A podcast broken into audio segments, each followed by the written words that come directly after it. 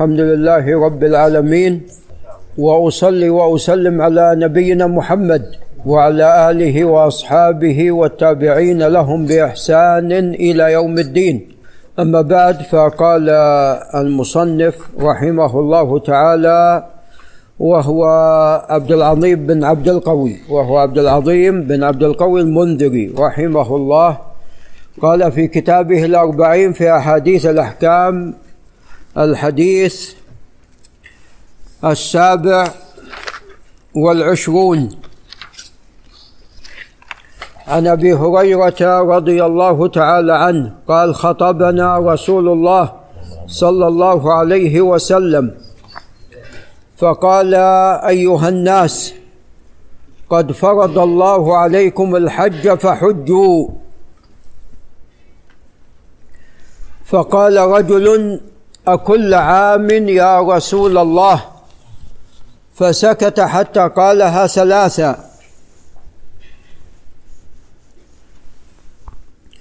فقال رسول الله صلى الله عليه وسلم: لو قلت نعم لوجبت ولما استطعتم. ثم قال: ذروني ما تركتكم، فإنما هلك من كان قبلكم من الأمم. وهذه ليست في مسلم، بكثرة سؤالهم واختلافهم على أنبيائهم. فإذا أمرتكم بشيء فأتوا منه ما استطعتم، وإذا نهيتكم عن شيء فدعوه. نعم، هذا الحديث الكلام قال أخرجه مسلم، الكلام عليه من جهتين: الجهة الأولى فيما يتعلق بإسناده، والأمر الثاني فيما يتعلق بمتنه. أما ما يتعلق بإسناده فهذا الحديث قد جاء من طرق كثيرة عن أبي هريرة رضي الله تعالى عنه، ولكن هذا السياق الذي معنا قد جاء من حديث ربيع بن مسلم القرشي عن محمد بن زياد الجمحي عن أبي هريرة. هذه الطريق في مسلم بهذا السياق. وأما شطره الثاني وهو ذروني ما تركتكم، إنما هلك من كان قبلكم بكثرة سؤالهم، فهذا قد جاء في الصحيحين وجاء من طرق متعددة، فجاء من حديث عبيد الله عن أبي الزناد عن الأعرج عن أبي هريرة، وجاء أيضا من حديث الأعمش عن أبي صالح عن أبي هريرة، وجاء أيضا من حديث محمد بن عجلان عن أبيه عن أبي هريرة. فشطره الثاني له طرق متعددة. نعم، وله ألفاظ.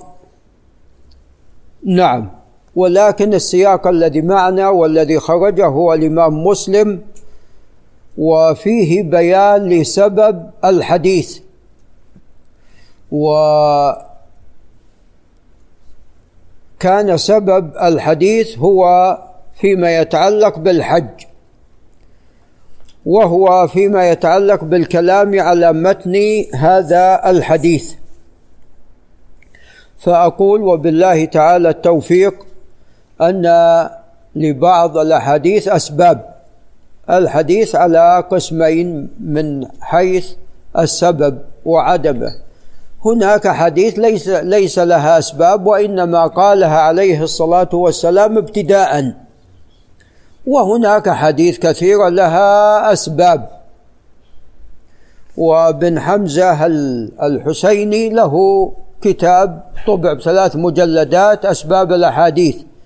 كما أن لبعض الآيات أسباب نزول، نعم، كما تعلمون، فالأحاديث أيضا أحيانا يكون لها أسباب.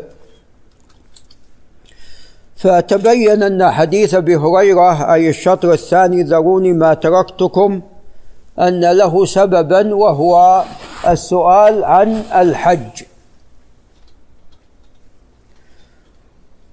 وهذا الحديث أيضا قد جاء من حديث ابن عباس كما عند أبي داود.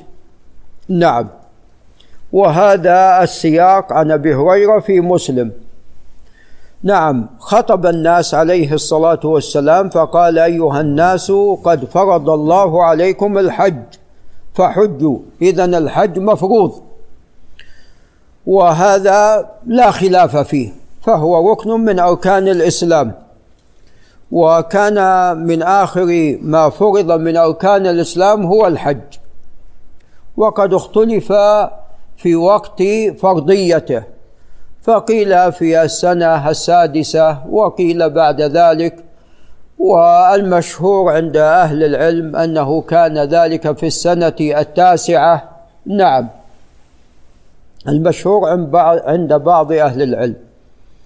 نعم، وطبعا ينبني على هذا مسألة مهمة، وهي هل الحج على الفور أو ليس على الفور، ليس على كذلك. نعم، لأن كونه يعني هناك من أهل العلم من يقول ليس على الفور نعم الحج، وهناك من أهل العلم يقول إن الحج على الفورية. نعم، يعني متى ما قدرت على الحج فعليك أن تبادر، ولا يجوز لك أن تؤخر. نعم، وهذا هو الصحيح، هذا هو الصحيح، لأن لأنه إذا قيل أنه ليس على الفورية، إذن هذا قد يؤدي إلى ماذا؟ إلى ترك الحج، لعل أبو الزبير ينتبه، لأن هذا يؤدي إلى ترك الحج.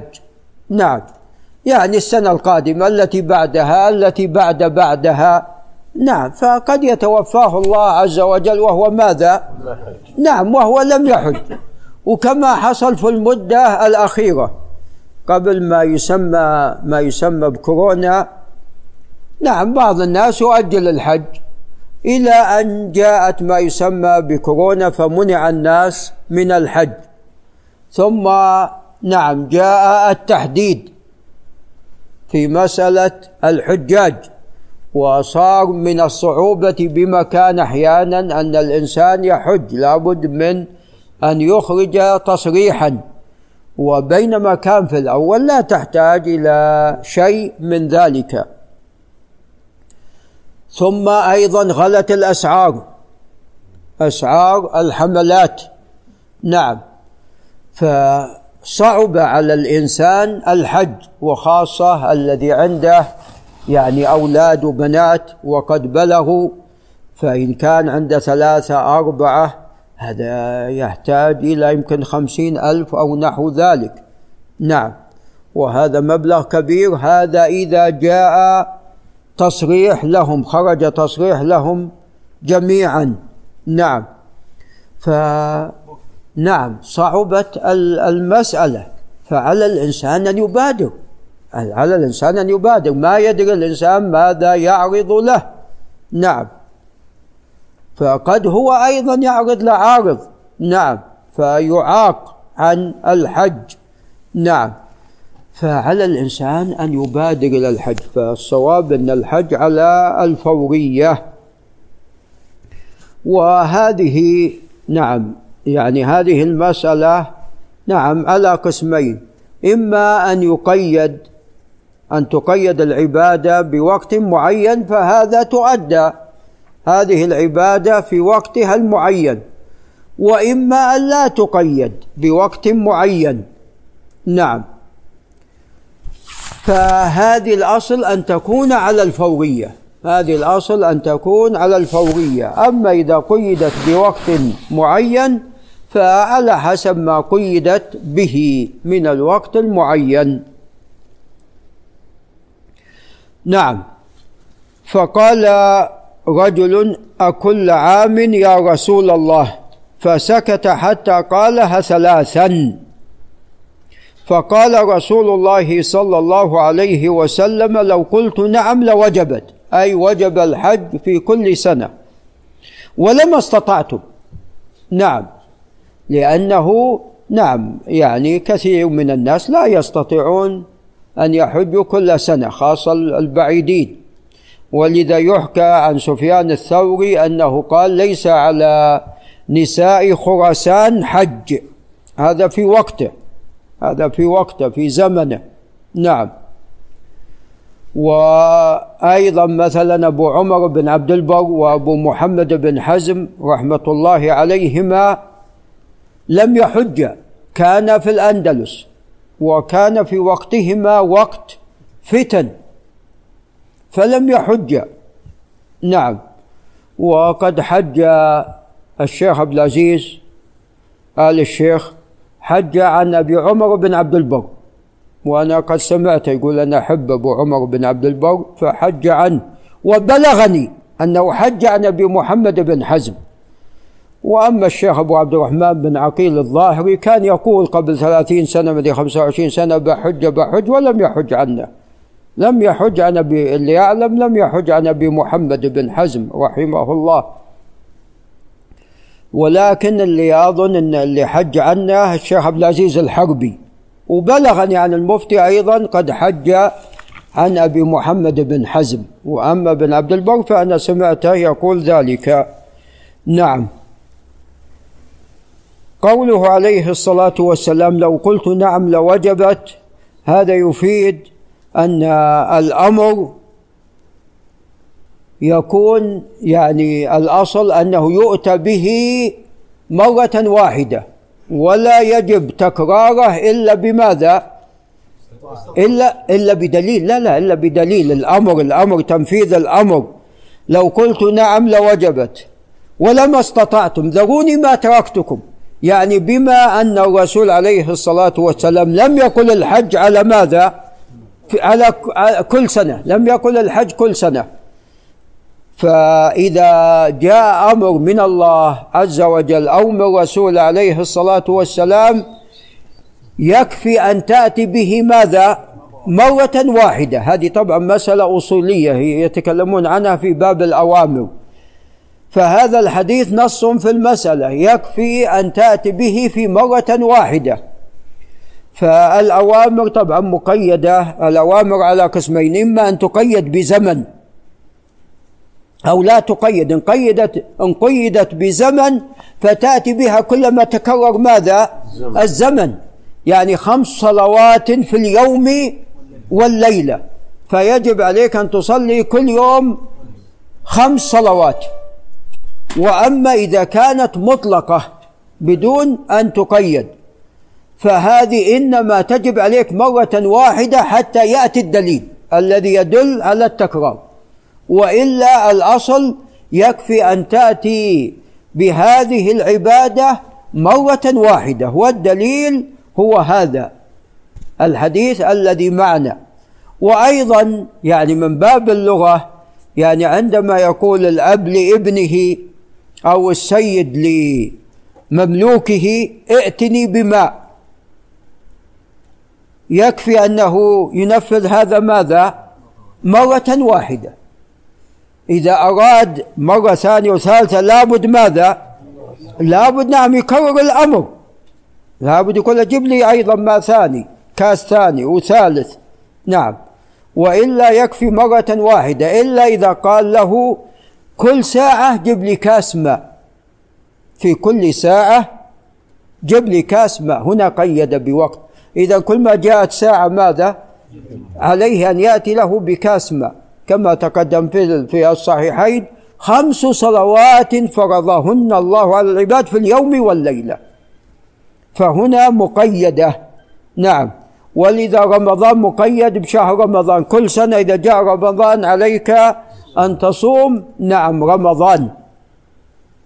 وهكذا الزكاة مقيدة بالحول، هكذا الزكاة مقيدة بالحول. نعم. أو بالحصاد، إذا حصدت وبلغ النصاب فعليك أن تخرج زكاة هذا المال، هذا الحب أو هذه الثمار. نعم. وأما إذا جاء الأمر مطلقا بدون أن يقيد فهذا يكفي أن تأتي به مرة واحدة، فلا يجب تكراره إلا بدليل. نعم. ثالثا في هذا الحديث كراهية كثرة نعم السؤال. أعظم الناس جرما أن يسأل عن شيء فيحرم من أجل ماذا؟ من أجل مسألته، نعم، من أجل سؤاله. نعم، يا أيها الذين آمنوا لا تسألوا عن أشياء تبد لكم تسؤكم وإن تسألوا عنها حين ينزل القرآن تبد تبد لكم. نعم، وهذا كان في زمنه صلى الله عليه وسلم. فأحيانا كثرة التنقيب وكثرة السؤال هذه تكون مذمومة، هذه تكون نعم أحيانا تكون مذمومة. نعم، فالإنسان لا نعم يقد نعم يبالغ في الشيء. نعم، ويعني كما قيل يعني لي ليس بسيد، لعل الشيخ محمد العبد الله الأسلمي ينتبه، ليس بسيد قومه الغبي وإنما سيد قومه المتغابي. نعم، المتغابي، نعم، الذي لا يبالغ، كل شيء يعني يقف عنده وكل شيء يشدد فيه وكل شيء يبالغ في البحث فيه. نعم نعم فالتغافل أيضا خاصة في تعاملك مع أهلك وأولادك، نعم، هذا مطلوب شرعا. نعم، وفي كثير أيضا من أبواب الشريعة أيضا يتغافل الإنسان. وقد ثبت عن نعم ثبت عن ابن عمر رضي الله عنهما أنه كان إذا توضأ صب على ثيابه ماذا؟ ماء، حتى لو جاء إليه الشيطان يقول هذا من ماذا؟ من الماء. وأيضا أمر آخر نعم وهو نعم يعني أن الإنسان يتغافل. الأمر الآخر أنا أبغي ينتبه إليه، الأمر الآخر وهو أنك تتغافل. يعني عبد الله بن عمر عندما كان يصب على سراويله الماء، نعم، يعني الأصل لا تصب الماء. فأنت إذا كان يعني شيء ليس مجزوم به فلا تلتفت إليه، وإن كان شيء بين واضح فنعم التفت إليه، يعني لو خرج من الإنسان شيء من ذكره. لكن الآن ماذا هو يصب الماء كأنه يعمي ماذا؟ كأنه خل الشيطان، كأنه يعمي الأثر. نعم، كأنه يعني نعم يعني قد يكون هنا من الشيطان، وقد يكون ماذا؟ وسوسة من الشيطان، لكن قد يكون ماذا؟ حقيقة. نعم، قد يكون حقيقة، فقد يكون حقيقة. فالآن هو صب الماء وأعمى الشيء، حتى مو بالشك، الآن أعمى هذا الأمر، أخفاه، صب الماء. الخطأ هذا؟ لا لا مو بخطأ، هذا كما تقدم يعني في بعض أبواب الشريعة أنت لا تبالغ. يعني الآن مثلا إذا أرسلت كلبك المعلم فصاد، فوجدت مع كلبك المعلم كلبا آخر لا تأكل، هنا الشارع نعم شدد، قال لا تأكل، لأن قد يكون الذي صاد كلبك وقد يكون وقد يكون الكلب الآخر. لكن فيما يتعلق بأبواب الطهارة لا لا تشدد، يعني لا تبحث، لا نعم عمله كان صح. يعني اي اي عمل عبد الله بن عمر رضي الله عنهما لم لم ينقل، لم أعرف أن أحدا من أهل العلم أنكر على عبد الله بن عمر من هذه الحيثية. طبعا جاء حديث عند الترمذي، جاء حديث عند الترمذي من حديث مجاهد عن مولاه، لا واسناده في قوة، أن الرسول عليه الصلاة والسلام كان يفعل ذلك، ولكن لم يثبت. حديث مجاهد عن مولاه هذا وقع فيه اضطراب، اضطراب كثير، اختلاف كثير، اختلاف كثير في بعض القوة، لكن وقع فيه اختلاف كثير. نعم، ولكن ابن عمر قد ثبت عنه، ابن عمر ثبت عنه، بل ثبت عند ابن أبي شيبة أن أبا، ولعل أيضا الشيخ محمد العبد الله ينتبه، أن أبا بكر الصديق رضي الله تعالى عنه قال لشخص استر عنا الفجر، هو يكاد يتسحر، هو يتسحب، قال استر عنا الفجر. يعني الأصل أنه ماذا؟ الأصل أنه يراقب الفجر في أكله، مو تخلي واحد يغطي الفجر. يقول استر، الصديق أفضل الأمة بعد نبيها صلى الله عليه وسلم، قال شخص استر عنا الفجر، فهو من هذا الباب، والله أعلم هو من هذا الباب. يعني يعني أن الإنسان إذا أكل نحو يعني الفجر، يعني دقيقة ونحو ذلك ودقيقتين، يعني الأمر إن شاء الله فيه سعة. نعم. ويؤيد هذا أن عبد الله بن أم مكتوم ما كان يؤذن حتى يقال له أصبحت أصبحت، يعني أصبحت المسألة خلاص، أصبحت أصبحت. نعم. ولعل أيضا الشيخ إبراهيم ينتبه، لأن هذه مسألة أبو بكر مسألة مهمة، مسألة أبو بكر الصديق رضي الله تعالى عنهما مسألة نعم مهمة، فهي أيضا يعني من جنس ما جاء عن عبد الله بن عمر.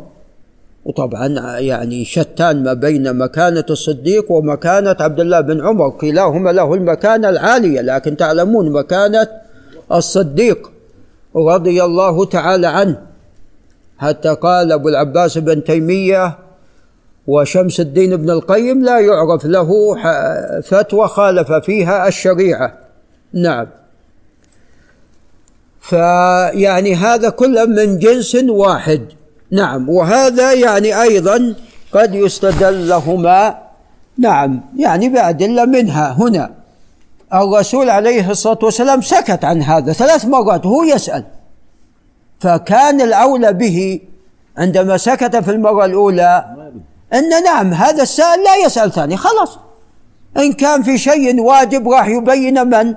الرسول صلى الله عليه وسلم، فأنت لا تبالغ فيه. نعم. لكن سأل مرة ثانية وثالثة، ولذا قال عليه الصلاة والسلام ذروني ما تركتكم، فبما أنه قد تركنا إذن خلاص نترك نحن ذلك. نعم. ذروني ما تركتكم، ثم بين عليه الصلاة والسلام ما السبب في ذلك، فإنما هلك من كان قبلكم بكثرة سؤالهم. إذن كان سبب هلاك الأمم السابقة هو بكثرة سؤالهم. وهذا الأمر الرابع، واختلافهم على أنبيائهم.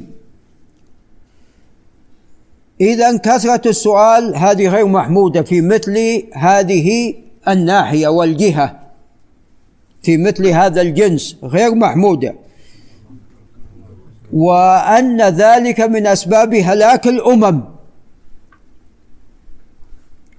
واختلافهم، هذا الاختلاف إما أن يكون سببا آخر، والواو تفيد العطف يفيد المغايرة، بكثرة سؤالهم واختلافهم الواو تفيد المغايرة، هذا الأصل. وأحيانا لا، إن كثرة السؤال تؤدي إلى ماذا؟ إلى الاختلاف. كثرة السؤال تؤدي إلى الاختلاف. ومن أسباب يعني أيضا مما يوضح أن هلاك الأمم بسبب كثرة سؤالهم أن كثرة السؤال كثير يعني في أحيان كثيرة أو بعض الأحيان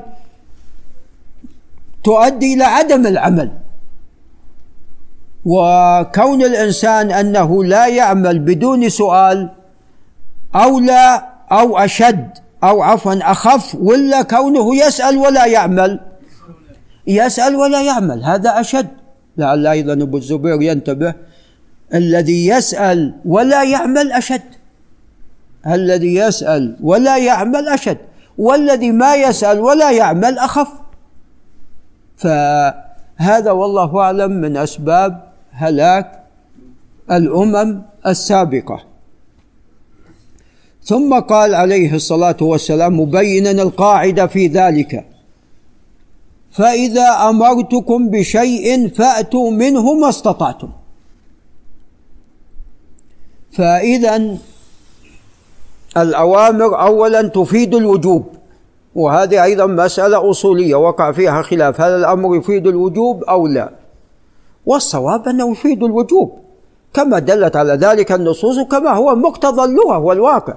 يعني عندما يقول الأب لابنه افعل ذلك ولا يفعل، الأب راح يغضب ولا يشعل ويغضب. وإذا كان عنده، يعني لعل الشيخ الله لينتبه، إذا كان عنده واحد مستخدم ويقول لا افعل ذلك افعل ذلك ولا يفعل، يبقي عنده ولا يمسكه الباب؟ خلاص يمسكه الباب. إذا كل ما أمره يقول أن ترى بعض الأصوليين يقولون ترى الأمر ليس على الوجوب، يقول راح أنت مع الأصوليين. نعم نعم، فلا شك أن الصواب نعم أن الأمر يفيد الوجوب. نعم، وقد ذكر الشيخ علي الطنطاوي رحمه الله في مذكراته أنه في إحدى الحجات التي حجها، والحديث في الحج، كان نزل في فندق، وكان في هذا الفندق شخص نعم مستخدم، فكل ما قال له شيء قال طيب راح خير إن شاء الله، وهو ما ما يفعل شيء. فأراد علي الطنطاوي رحمه الله قال للناس ترى هو بس هكذا يعني يضحك علينا، فقال له ائتني بفيل له خرطوم طويل، قال طيب، قال أنا ماذا قلت لك؟ نعم ف نعم فالأمر على الصواب أنه يفيد الوجوب ولا يفيد التكرار إلا بقيد نعم وبقرينة تدل على التكرار، والأصل عدم التكرار. ثم نأتي إلى لازم تقول الأمر يستضيف الوجوب إيه؟ لا، هناك من يقول أن الأمر على الإطلاق لا يفيد، بعض الأصوليين لا يفيد الوجوب إلا بدليل، والصواب هو أن الأمر يفيد الوجوب إلا لدليل، يعني بالعكس إلا لدليل.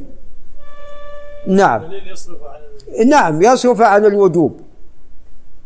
يعني مثلا الأضحية إذا كما في صحيح مسلم حديث أم سلمة إذا دخلت العشر وأراد أحدكم أن يضحي، قيدها بماذا عليه الصلاة والسلام؟ مثلا بالإرادة. نعم، فإذا أمرتكم بشيء فأتوا منه ما استطعتم.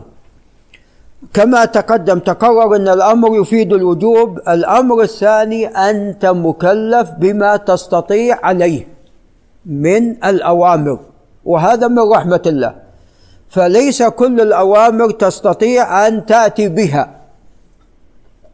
فما ما تق ما تقدر عليه فأتي به، وما لا تقدر فلا يكلف الله نفسا إلا وسعها. ولذا قال هنا عليه الصلاة والسلام فأتوا منه ما استطعتم.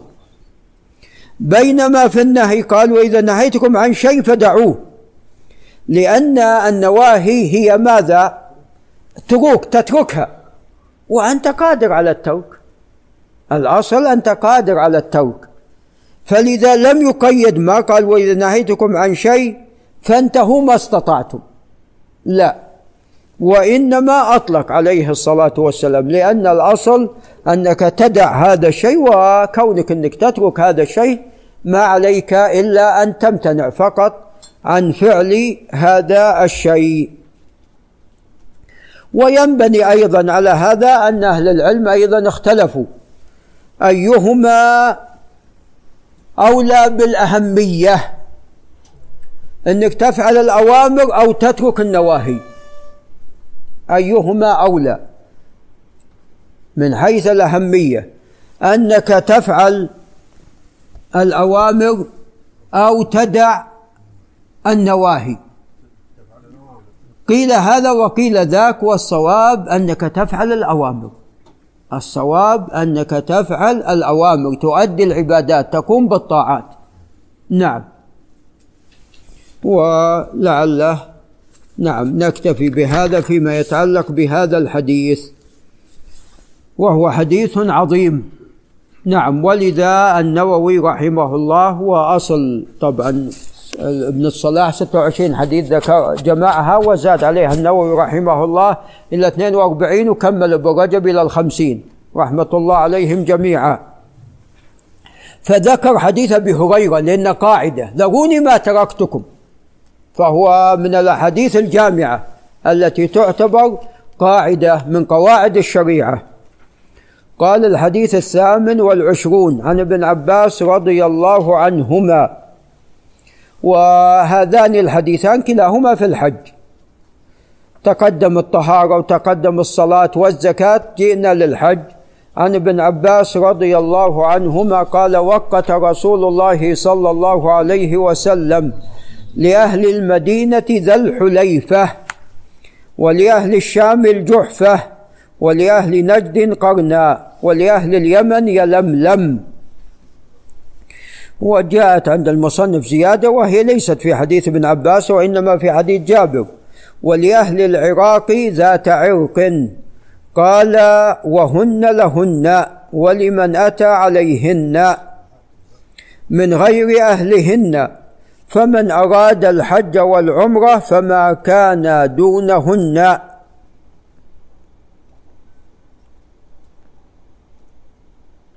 هو الحديث في مسلم: فمن كان دونهن فمن أهله، وكذا فكذلك حتى أهل مكة يهلون منها.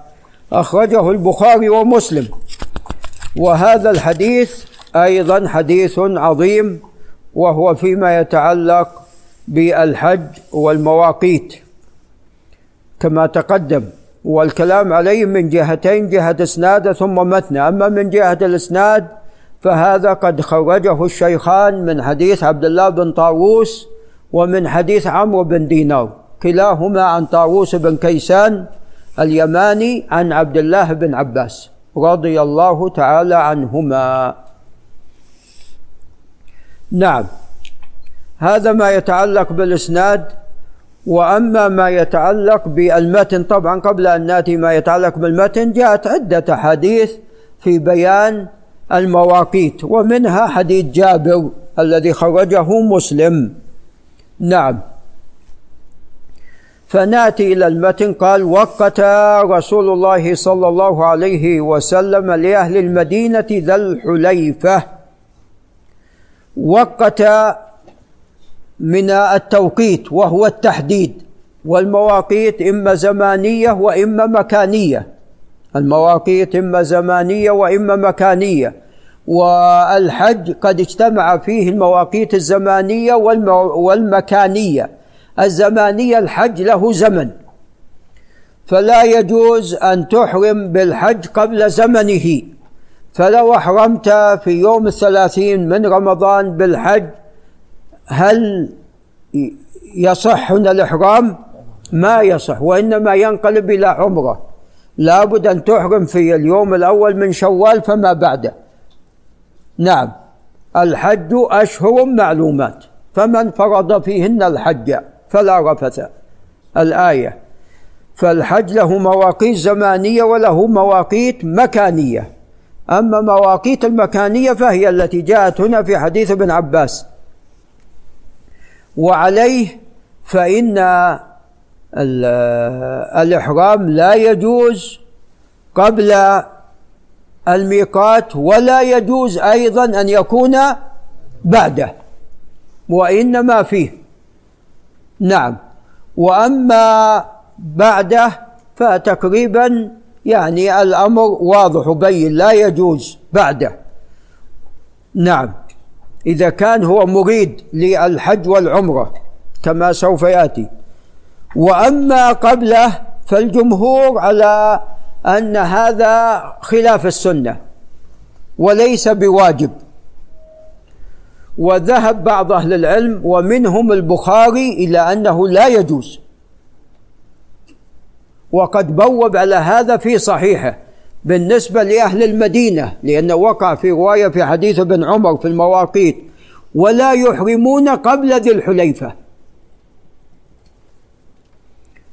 فأنا أذهب إلى ما ذهب إليه البخاري، أنه لا يجوز الإحرام قبل لا يجوز الإحرام قبل الميقات. فحنا الآن نتكلم عن الناحية الشرعية. نعم. ونقل عن بعض الصحابة أنهم أحرموا من أماكن بعيدة. نعم.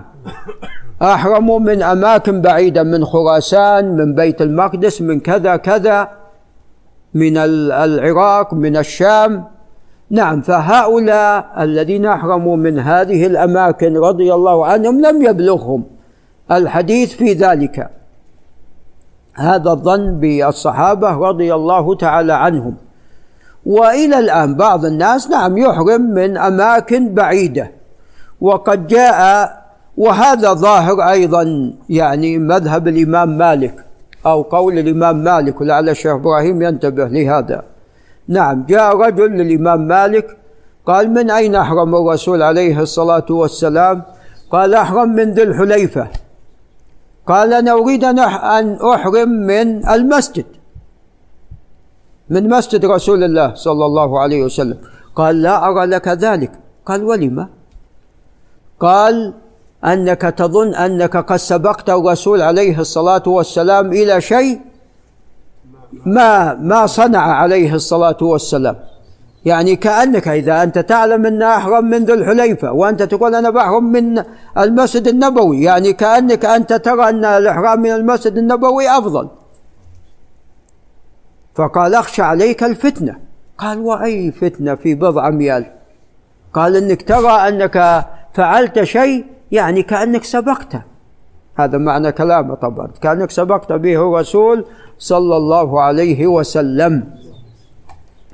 فأيضا هذا أيضا ظاهر قول الإمام مالك، وبوب عليه البخاري تبويبا واضحا فيما يتعلق بميقات أهل المدينة وباقي المواقيت أيضا مثلها. فلا يحرم الإنسان إلا من مكانه. في فرق بين أن تلبس الإحرام وبين أن تحرم. ممكن أنك تلبس الإحرام من بلدك، لكن إيه لا تحرم إلا من الميقات، لا تحرم إلا من الميقات. ممكن أنك أنت تلبس الإحرام من بلدك، ولكن لا تعقد النية إلا من الميقات. نعم، لا تعقد النية إلا من الميقات. فأنت ممكن تركب في الطائرة ولابس الإزار والرداء. وقد سافرنا مع الشيخ محمد بن الصالح العثيمين رحمه الله، شيخنا، سافرنا معه من القصيم عام ألف وأربعمائة واثنين، وكان رحمه الله يعني لابس الإزار تحت. فعندما يعني حاذ الميقات بالطائرة خلع الثوب ووضع الإزار و نعم وعفوا وضع الرداء، والإزار هو لاب لابسه الإزار جزما. أنا أجزم أنه كان نعم شايفه لابسه رحمه الله، وظن. أما الرداء فيبدو أنه وضعه. وكان رحمه الله من حين ركب الظاهر يعني ركبنا في الطائرة اشتغل هو بالقراءة رحمه الله، وعفى الله عنه وأموات المسلمين. نعم. فأنت ممكن أن تلبس الإزار والرداء، فإذا نعم حاذيت الميقات فهنا تحرم. النية هو ما تدخل في الإحرام إلا بالنية. يعني بعض الناس يظن إذا لبس الإحرام خلاص، لا، ما تدخل أصلا إلا بالنية. والنية ترى محلها القلب، ما في حاجة أن تقول، لكن تقول لبيك عمره، لبيك حج. ولو لم تقل ذلك وعقدت هذا بقلبك خلاص. إيه، لكن هو قد يكون الشيخ طلال من الناس اللي يلبسون الإحرام ثم ينام، وحتى يتجاوز بالطائرة الميقات ثم يقول أنا فاتني. أي لا، أنت أنت لابس الإزار والرداء، استعد. نعم. فبعض الناس نعم، وحتى لو ما نبه قائد الطائرة، فأنت يعني إذا كان معك ساعة يعني خمن تخمين. نعم. فهنا أنت مضطر، يعني حتى لو أحرمت قبل، هنا هذا اضطرار، لأن الطائرة بسرعة ما راح تنتظر تقف على مكان الإحرام. نعم. فلا بد أنك تكون نعم مستعدا. قال وقت لي وقت رسول الله صلى الله عليه وسلم لأهل المدينة ذا الحليفة، وهي الآن تسمى بيار علي كما تعلمون، وهي الآن أصبحت ضاحية من المدينة داخل المدينة، ولأهل الشام الجحفة نعم، والناس يحرمون من رابغ.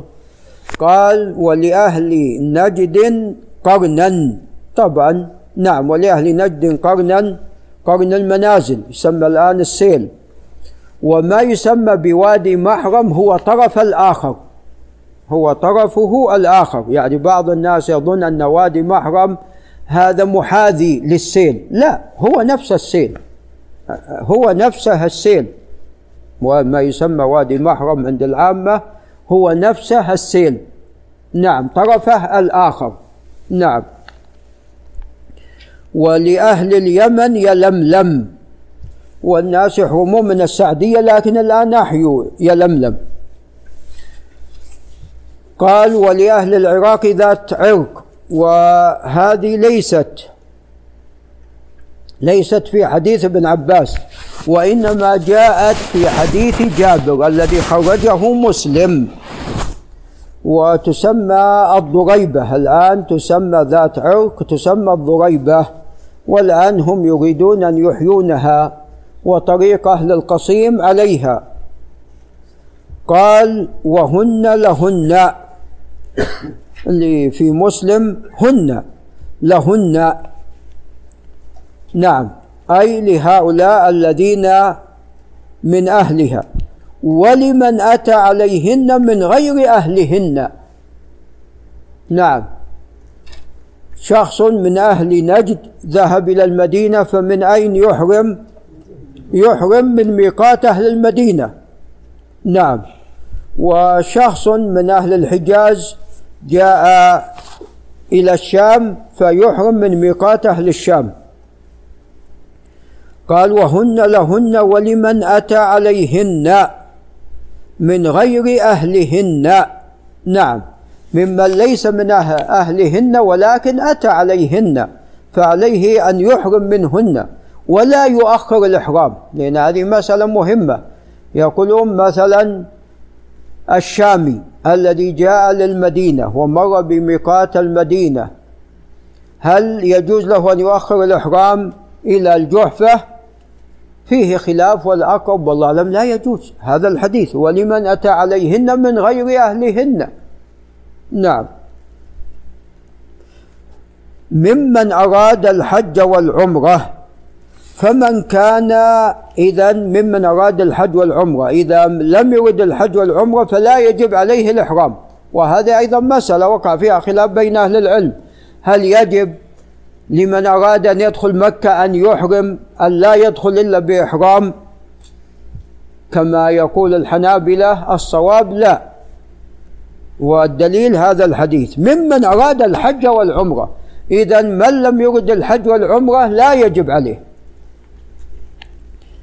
فمن كان دونهن فمن أهله نعم، فمن كان دون هذه المواقيت كمن كان من أهل جدة جدة أو كان من أهل نعم عسفان أو غيرها من التي هي دون المواقيت، فمن حيث أنشأ إحرامه. ومن كان دونهن فمن أهله، وفي رواية فمن حيث أنشأ أنشأ الإحرام. هو شخص من أهل نجد مر بالسيل وما عنده نية، ثم بعد أن أشرف على مكة ورأى برج الساعة من بعيد حدثته نفسه بالإحرام فأحرم. فهنا نعم، فهنا من مكانه، فمن حيث أنشأ نية الإحرام من مكانه، بخلاف اللي يكون ما يمر على الميقات إلا وهو مريد هذا عليه من الميقات. وكذا فكذلك حتى أهل مكة يهلون منها، فأهل مكة إذا أرادوا الحج يهلون من مكة.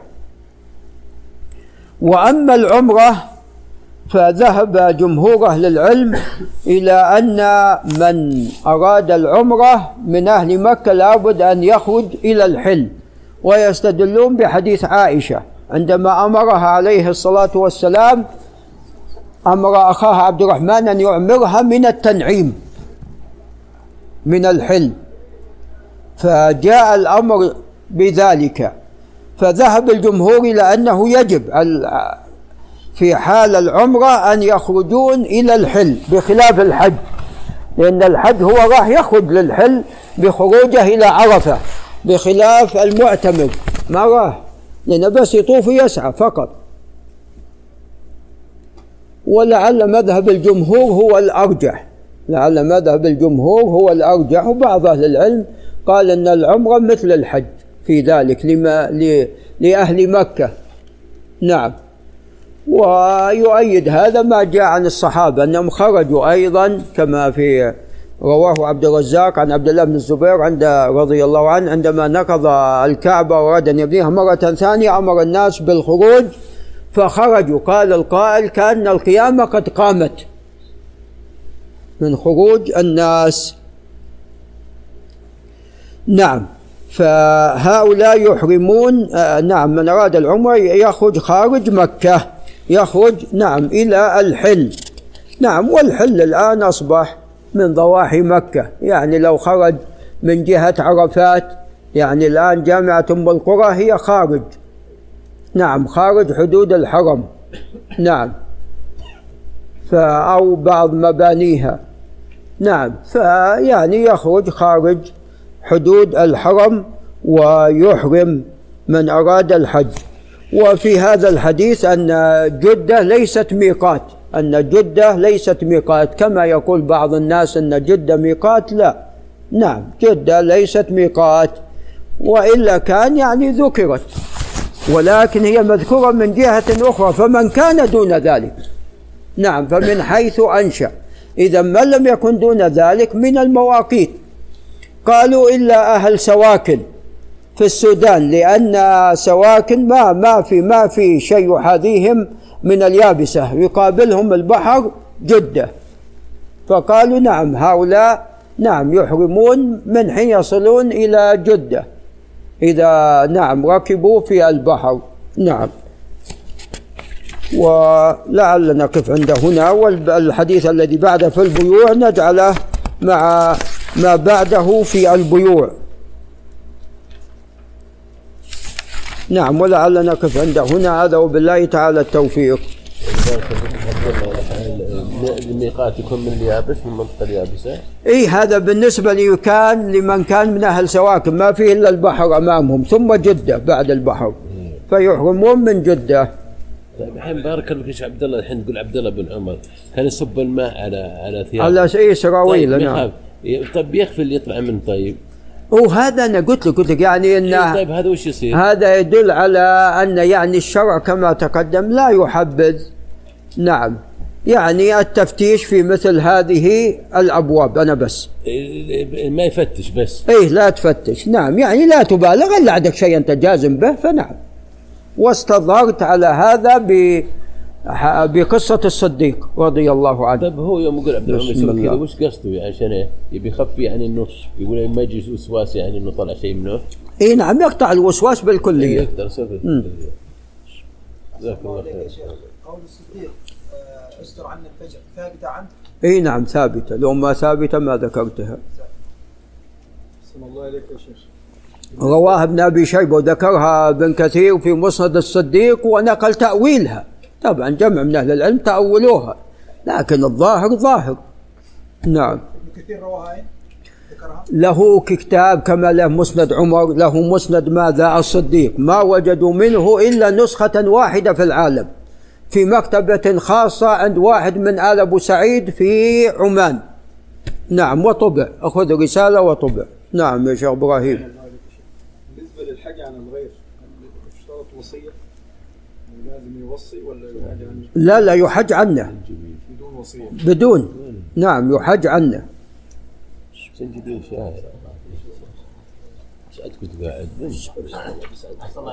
نعم. بزنجبيل ولا شيء. والله ما أعرف هذا. لا ما يصير، ما تغد ما تعيش هذا. ما أعرف هذا.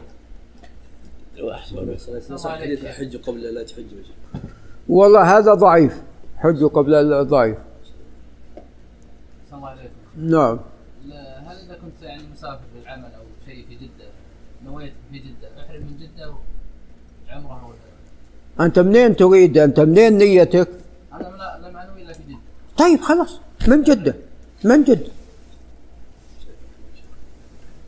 بس أنا ترى ما أبغى شيء. الذي يا شيخ يمشي بالبر وبين ميقاتين، هل يعني يستحب له أن يذهب إلى أحد المواقيت أم إذا حداها أحداهما ي...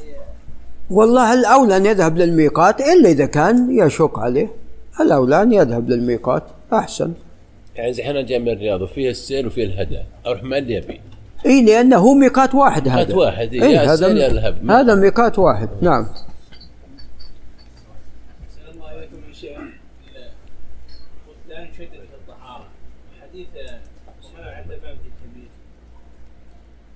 هذا هو كم ما يستتر من بوله، هو ما يستتر من بوله، ما يستتر. هذا يفيد تكرار ذلك. شوف البول، احنا ما نقول أنت ترى البول ولا تغسل، لا، فهو ما يستتر. ثم الذي يرى النقط هذا أيضا يختلف، إما أن يكون هذا ديدنة فهذا له حكم، وإما أن يكون لا، فهذا نعم عليه أن ينتبه. نعم نعم. حكم العمل في ماذا؟ حكم الملعب، يعني تنظم مباريات، تنظم محكمة. والله بارك الله فيك، يعني إن كان هذا الشيء على باطل فلا يجوز. الحين يا شيخ عبد الله بارك فيك، بالنسبة للنقط هذه عبد الله الآن كثرت عند الناس الكبار بالسن، يعني مساكين يصير ما عندهم، ما يمسك عندهم هذا الشيء، فهذا وش الحكم؟ هذا معذوب، هذا يتوضا عند دخول الوقت. هذا طلع منه شيء ما على شيء. اي نعم، هذا يتوضا عند دخول الوقت، واذا امكنه ان يضع على ذكره اي خرقه حتى لا تتلوث باقي ثيابه، هذا اولى. اولى. امم. احسن الله اليك يا شيخ، احرام بعض الصحابه من بعيد، لا يكون مثلا فهموا الحديث انه هذا يعني حد لانه ما يحرم بعد العداء. والله تقدم تقدم الجواب عن ذلك، تقدم الجواب عن ذلك، والحديث صريح لا يحرم الا من الميقات. نعم.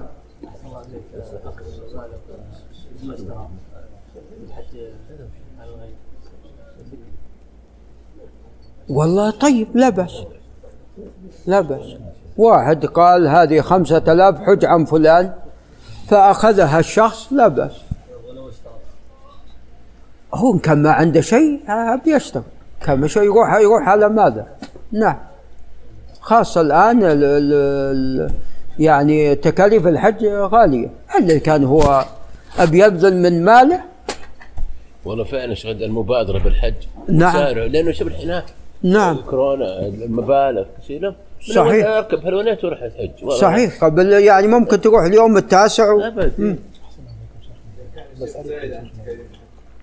كيف يا شيخ ابراهيم؟ كانت هذه المبالغ زائد عن تكاليف الحج، أم لو زائد؟ كيف يعني زائد؟ واحد أعطاك؟ نعم، واحد أعطاه خمسة عشر والحج بالسبعة، كلف الحج سبعة آلاف وأعطاه خمسة عشر. والله يعني الأصل أنه ما راح يسألك عن الزيادة، هو أعطاك المبلغ تحج فيه. لكن لمن يشترط؟ اللي يشترط له رجع له الباقي. لا، قال لن أحج إلا إذا أعطيتني.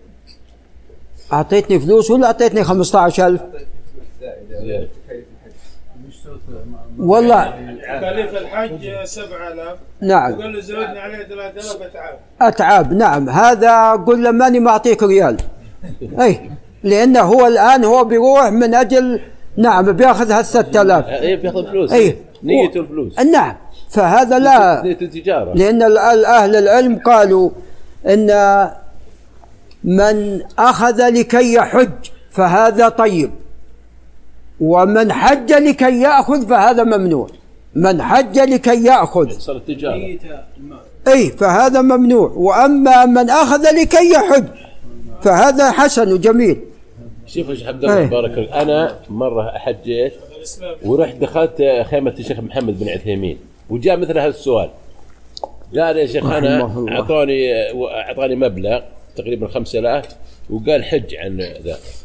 قال شوف هو قال لك حج ولا قال حج منهن؟ اذا قال لك حج منهن خلاص رجع له، واذا قال حج نعم. بهن فالباقي لك، لكن غد قال لك حج بهن. والله انا اعرف قول الشيخ، لكن هل يبغى الناس يفهمون اللغه؟ اي هو أي. هذا اغلبهم عامه هذا مبلغ وحج فيه. اي خلاص احنا ما احنا بعهد الصحابه يعني إيه؟ يفهمون اللغه إيه؟ العربيه إيه؟ نعم، او واحد فقيه نعم إيه؟ واحد عالم اي إيه هذول عامه يا ابو عبد الرحمن عامه. اي انا اقول لك يعني قال للشيخ هو قال إيه؟ قال غادي انه قال لك بس حج بهن والا في فرق إيه؟ نعم حج فيهن وبين ايه ايه قال حج نعم. منهن قال ولا إيه؟ قال حج بهن هذا ما, ما قال والله ما قال لا قالوا غاديك حج إيه؟ بهن ما ما سجل, ما سجل ايه وهذا في ناس يعرفون اللغه ودلالاتها نعم. ناس تانس ووسع صدره وقالوا قال غاديك قال حج بهن بس تبع الباقي إيه؟ لانه قال منهن هذا يقتل اكيد اكيد إيه؟ بس هذا يبغى واحد يعرف مجانا واعطوه فلوس يلزم ان يضعها في الحج واحد ماذا؟ واحد اعطاه فلوس حج قال له حج عن ابوه ايه هو بيحج مجانا ما يتبع اسم الحج لا لا خليه يستعملهن الاولى يستعملهن وين يستعملها بنحججك مجانا بنقول لهم الا خذوه يعني نركب منك على باص ومتكفل بكل شيء يقول لك هذه يعني في فرق انت يعني هو كونه يعني ياتي واحد ويبذل له يقول يلا حج انا بعفوا انا بحججك انا بحججك مو بيحج الا بيحج ابي ابي التكاليف يقول انا بدفعهن عنك وزياده يقول التكاليف انا انا نعم بدفعهن عنك لا هو الان يقول حج عن ابوي وهذا المبلغ طيب وبيحج عن ابوه يحج مجانا اصلا الحمله ما يخالف مجانا اي نعم يعني مثلا وين مازن هذه الحمله المازن أيوه. وقال لك يا شيخ حسن انت خلص ما ما راح اخذ من عندك شيء لا لا الشيخ عبد الله قال لي حج عنه والفلوس حطهم بجيبه لا لا لا لابد يرجعهن هنا يرجعهن ولا ولا يستعملهن نعم ولا يستعملهن هو ما دافع هالفلوس يبغي نعم يبغي الاجر والثواب انا حججت عن ابوي احسن الحج ما انا منك انا دفعت فلوس ولا ما دفعت نعم لا يستدل بحديث ان حق ما اخذتم عليه اجر كتاب الله ما يخالف احنا ما قلنا لا تاخذ اجر على كتاب الله لا انا قصدي نعم. عن الحج يعني لو انه حج حججه رجل واخذت الاجره يعني قيمه الحج التي اعطاني الذي حجيت عنه كما قال الشيخ حسن والله الاصل انت تستعمل هذا المال هو اعطاك هذا المال انك تستعمله في الحج هذا هو الاصل ممكن الاضحيه ولذا ولذا بارك الله فيك الاولى لمن شخص بيحججك بدون مبلغ الأولى أنت تنفق من مالك إذا كنت مقتدر ولا لا هذا الأولى نعم لا تكون أنت يعني عالة على الغير أنت لا تكون عالة على الغير فأنت لو كان ما أنت أنت بتحج عن نفسك الأولى أنك تحج بمالك هذا هو الأولى الأولى أنك تحج بمالك إلا شخص غير مستطيع بس لو أن زاد بالمبلغ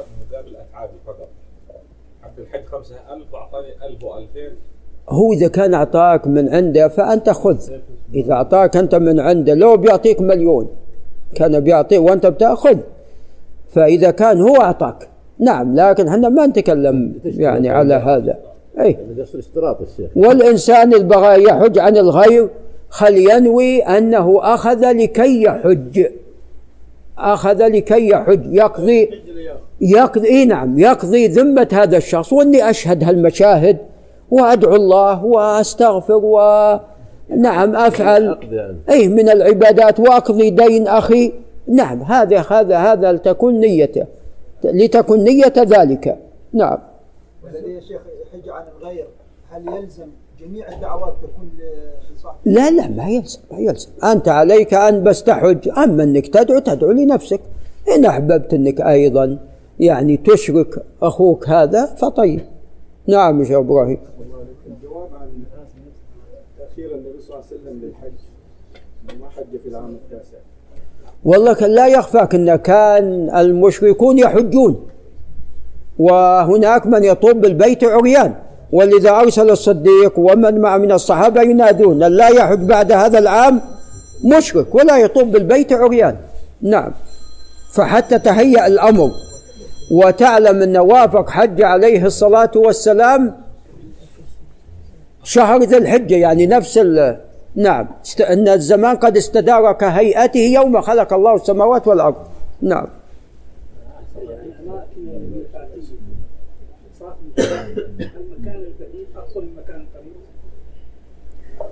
والله لا شك كون الإنسان يعني من أهل المدينة وراح يحرم منها الآن تقريبا، يعني راح يحرم من أبيار علي، فتطول المسافة مسافة الإحرام، لا شك إن شاء الله زيادة في الأجر. نعم. حلق اللحية يأثم ولا ما يأثم؟ ما يجوز حلق اللحية. نعم، جاء النهي عن ذلك. حتى لو قبل ما تطلع؟ وقبل لا تطلع شلون يحلقوا هم ما عنده شيء؟ لا، حتى بما أنه طلع شعر خليه يتركه. يطلع زغب. نعم، يتركه يتركه. اي وفروا اللحى. نعم، حتى لو طلع شيء يتركه. نعم، تفضل. كانوا المسلمين في الحملات اشترطوا عليهم عدم لبس الاحرام في الحج. نعم. واخذوا مبالغ من بعض الحج النيابه وحجوا بثياب. والله ما يجوز ما ما يجوز لشخص ان يعني يمنع غيره من الحج.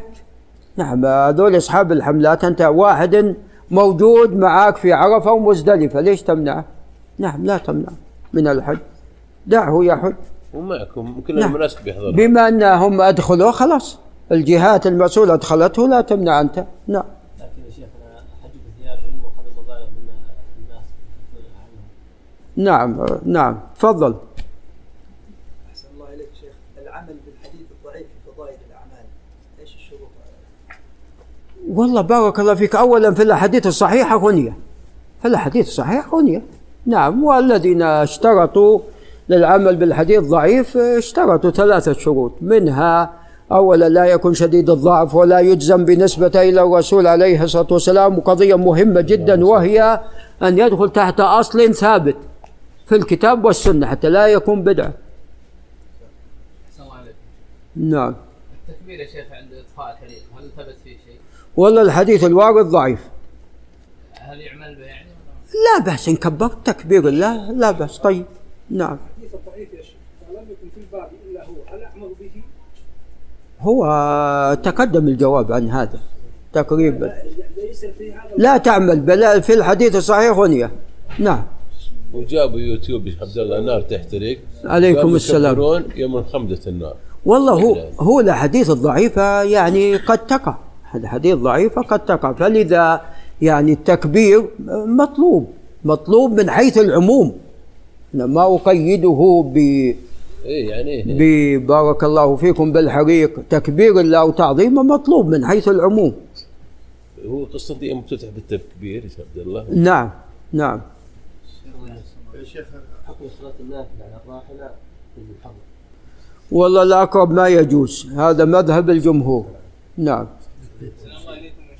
ما جاء هذا إلا في السفر. نعم، ما جاء في غيره. السلام عليكم شيخ، من أراد حفظ الحديث هل يبدأ مثلا بالجمع أو بالبلوغ؟ والله إن حفظ البلوغ يكفي، إن حفظ البلوغ وتفقه فيه أصبح عالما يحق له الفتوى. نعم. السلام عليكم. في حال يا شيخ يعني الطهارة من حد الأكبر والأصغر بقى مثلا شيء من السائل رحمه الله مع الاجتهاد في الغسل وكذا، هل يعني يكون شيء صلاة؟ والله لعل الشيخ طلال ينتبه، هذه مسائل مهمة. هذا إذا كان هو اجتهد ويخرج معه، هذا سؤالك؟ نعم.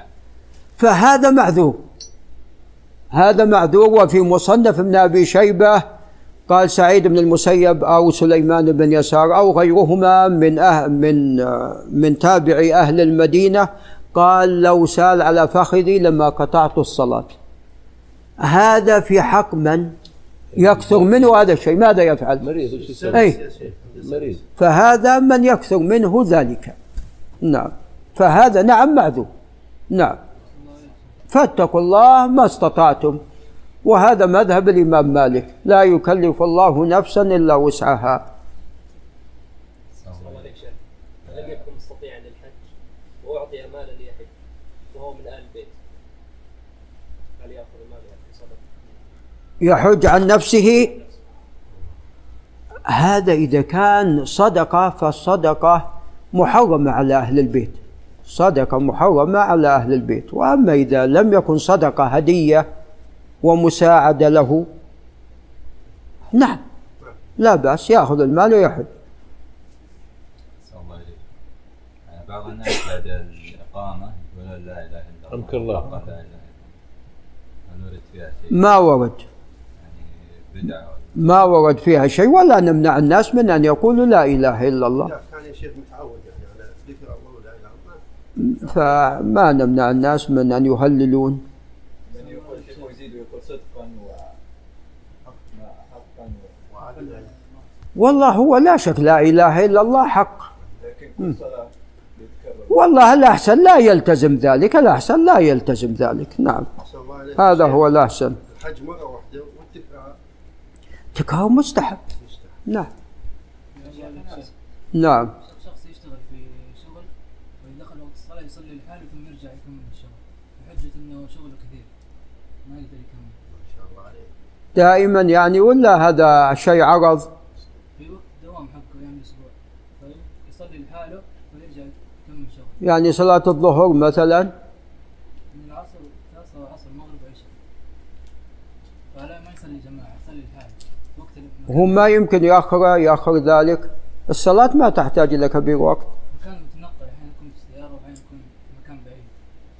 ف... والله إذا كان يشق عليه الجماعة فاتقوا الله ما استطعتم. أنت ما بينت لنا طبيعة العمل، لكن عندنا قاعدة عامة إذا كان يعني مما يعذر به الإنسان وتترتب عليه عقوبة بالنسبة للعمل. إذا كان لا لا هذا لا يلتفت إليه، هذا لا يلتفت إليه إذا كان هذا. نعم لا طاعة لمخلوق في معصية الخالق.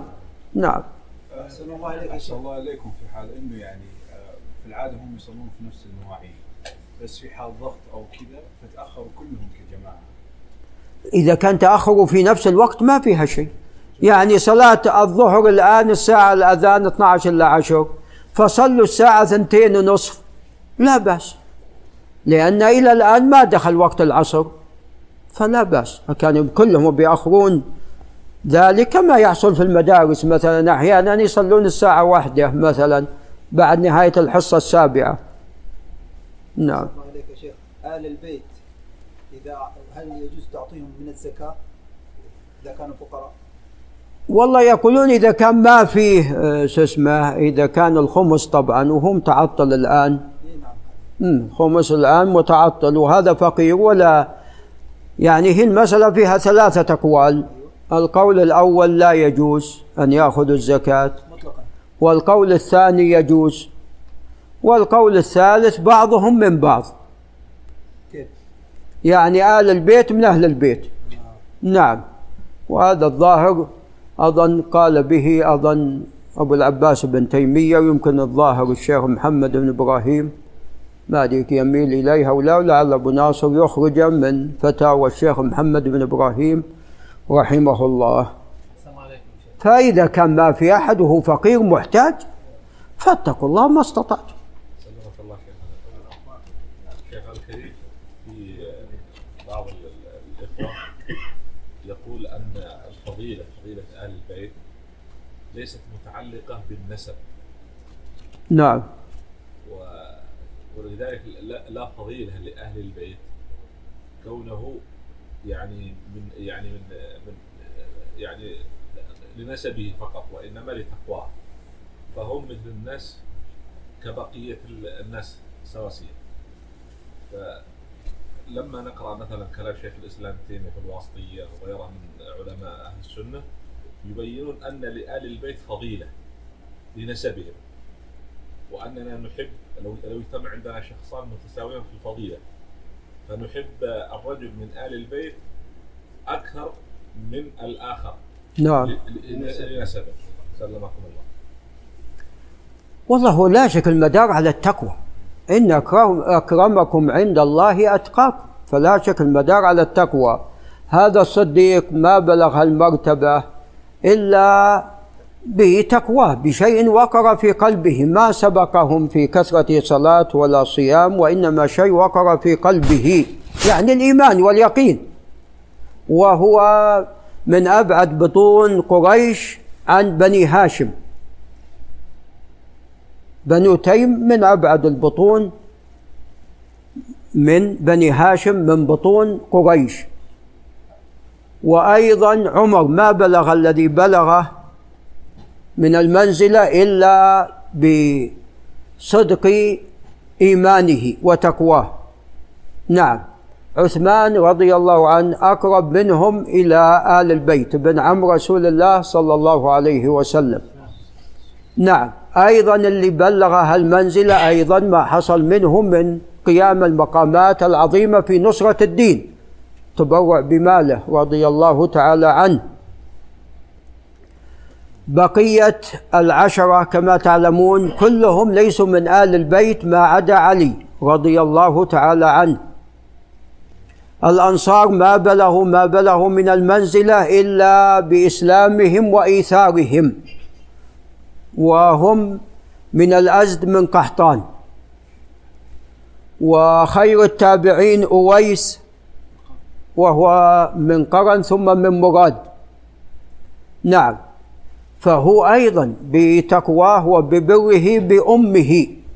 فعندنا قاعدة إن أكرمكم عند الله أتقاكم، لكن لا شك لكون من أهل البيت هذا له ميزة، لكن الأصل التقوى، الأصل التقوى والعلم وما يتحلى به الإنسان من صفات حميدة.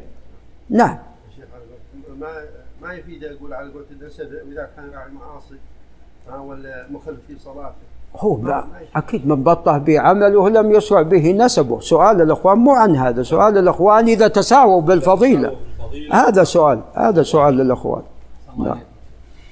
ما يستخرج شيخ من من الأرض، كنوز الأرض كيف يرد عليه؟ والله بارك الله فيك، يخرج الخمس مباشرة يعني. ايه نعم. لا لا لا. حكم ايش؟ الاعجاب لاعب كافر يعني. والله هو كافر بعد، كيف يعجب؟ يعني بخصوص لعبه لعبه في باطل يعني، لعبه في لعبه في باطل.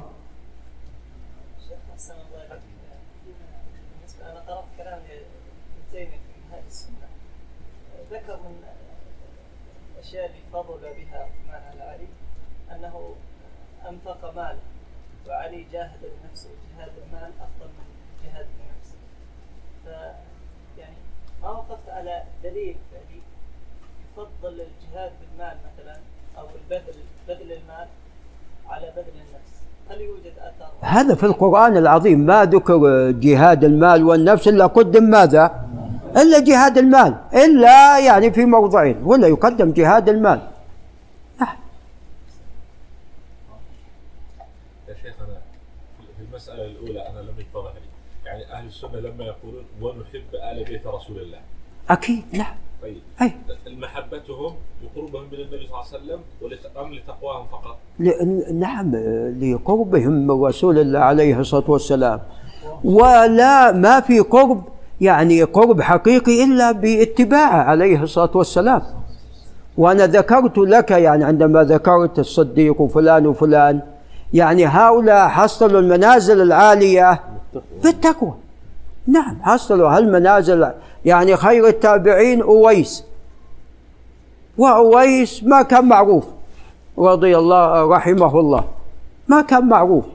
نعم. شوف يعني نسبه، هو نسبه بعيد. نعم. أيهم أفضل، سلمان الفارسي ولا العباس بن عبد المطلب رضي الله عنهما؟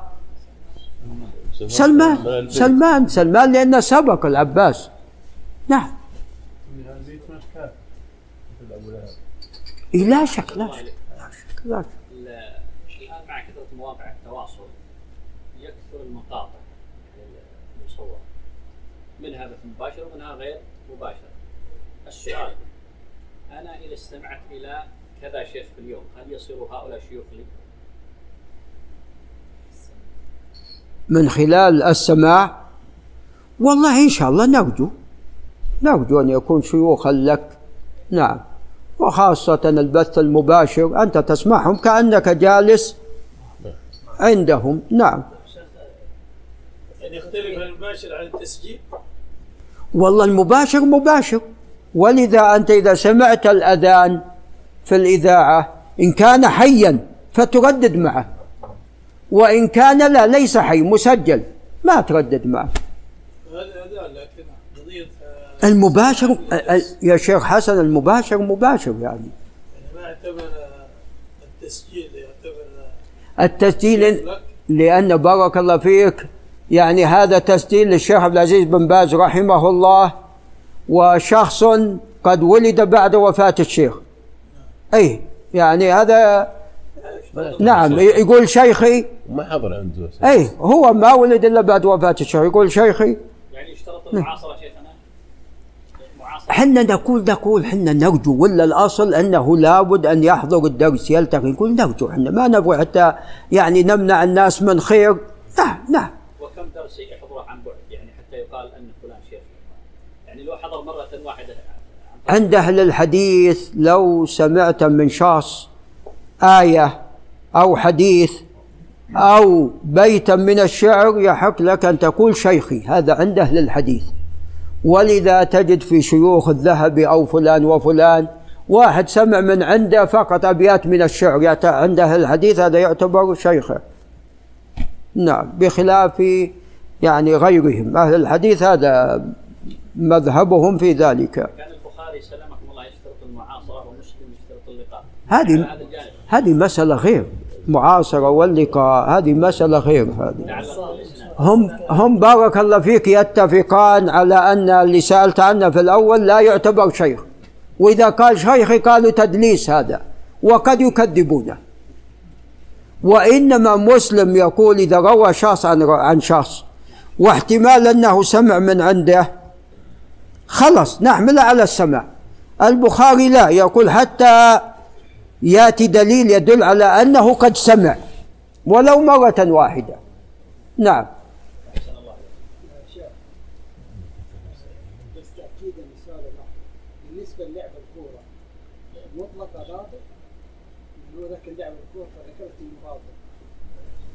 لعب الكرة كما في فتوى اللجنة الدائمة على قسمين: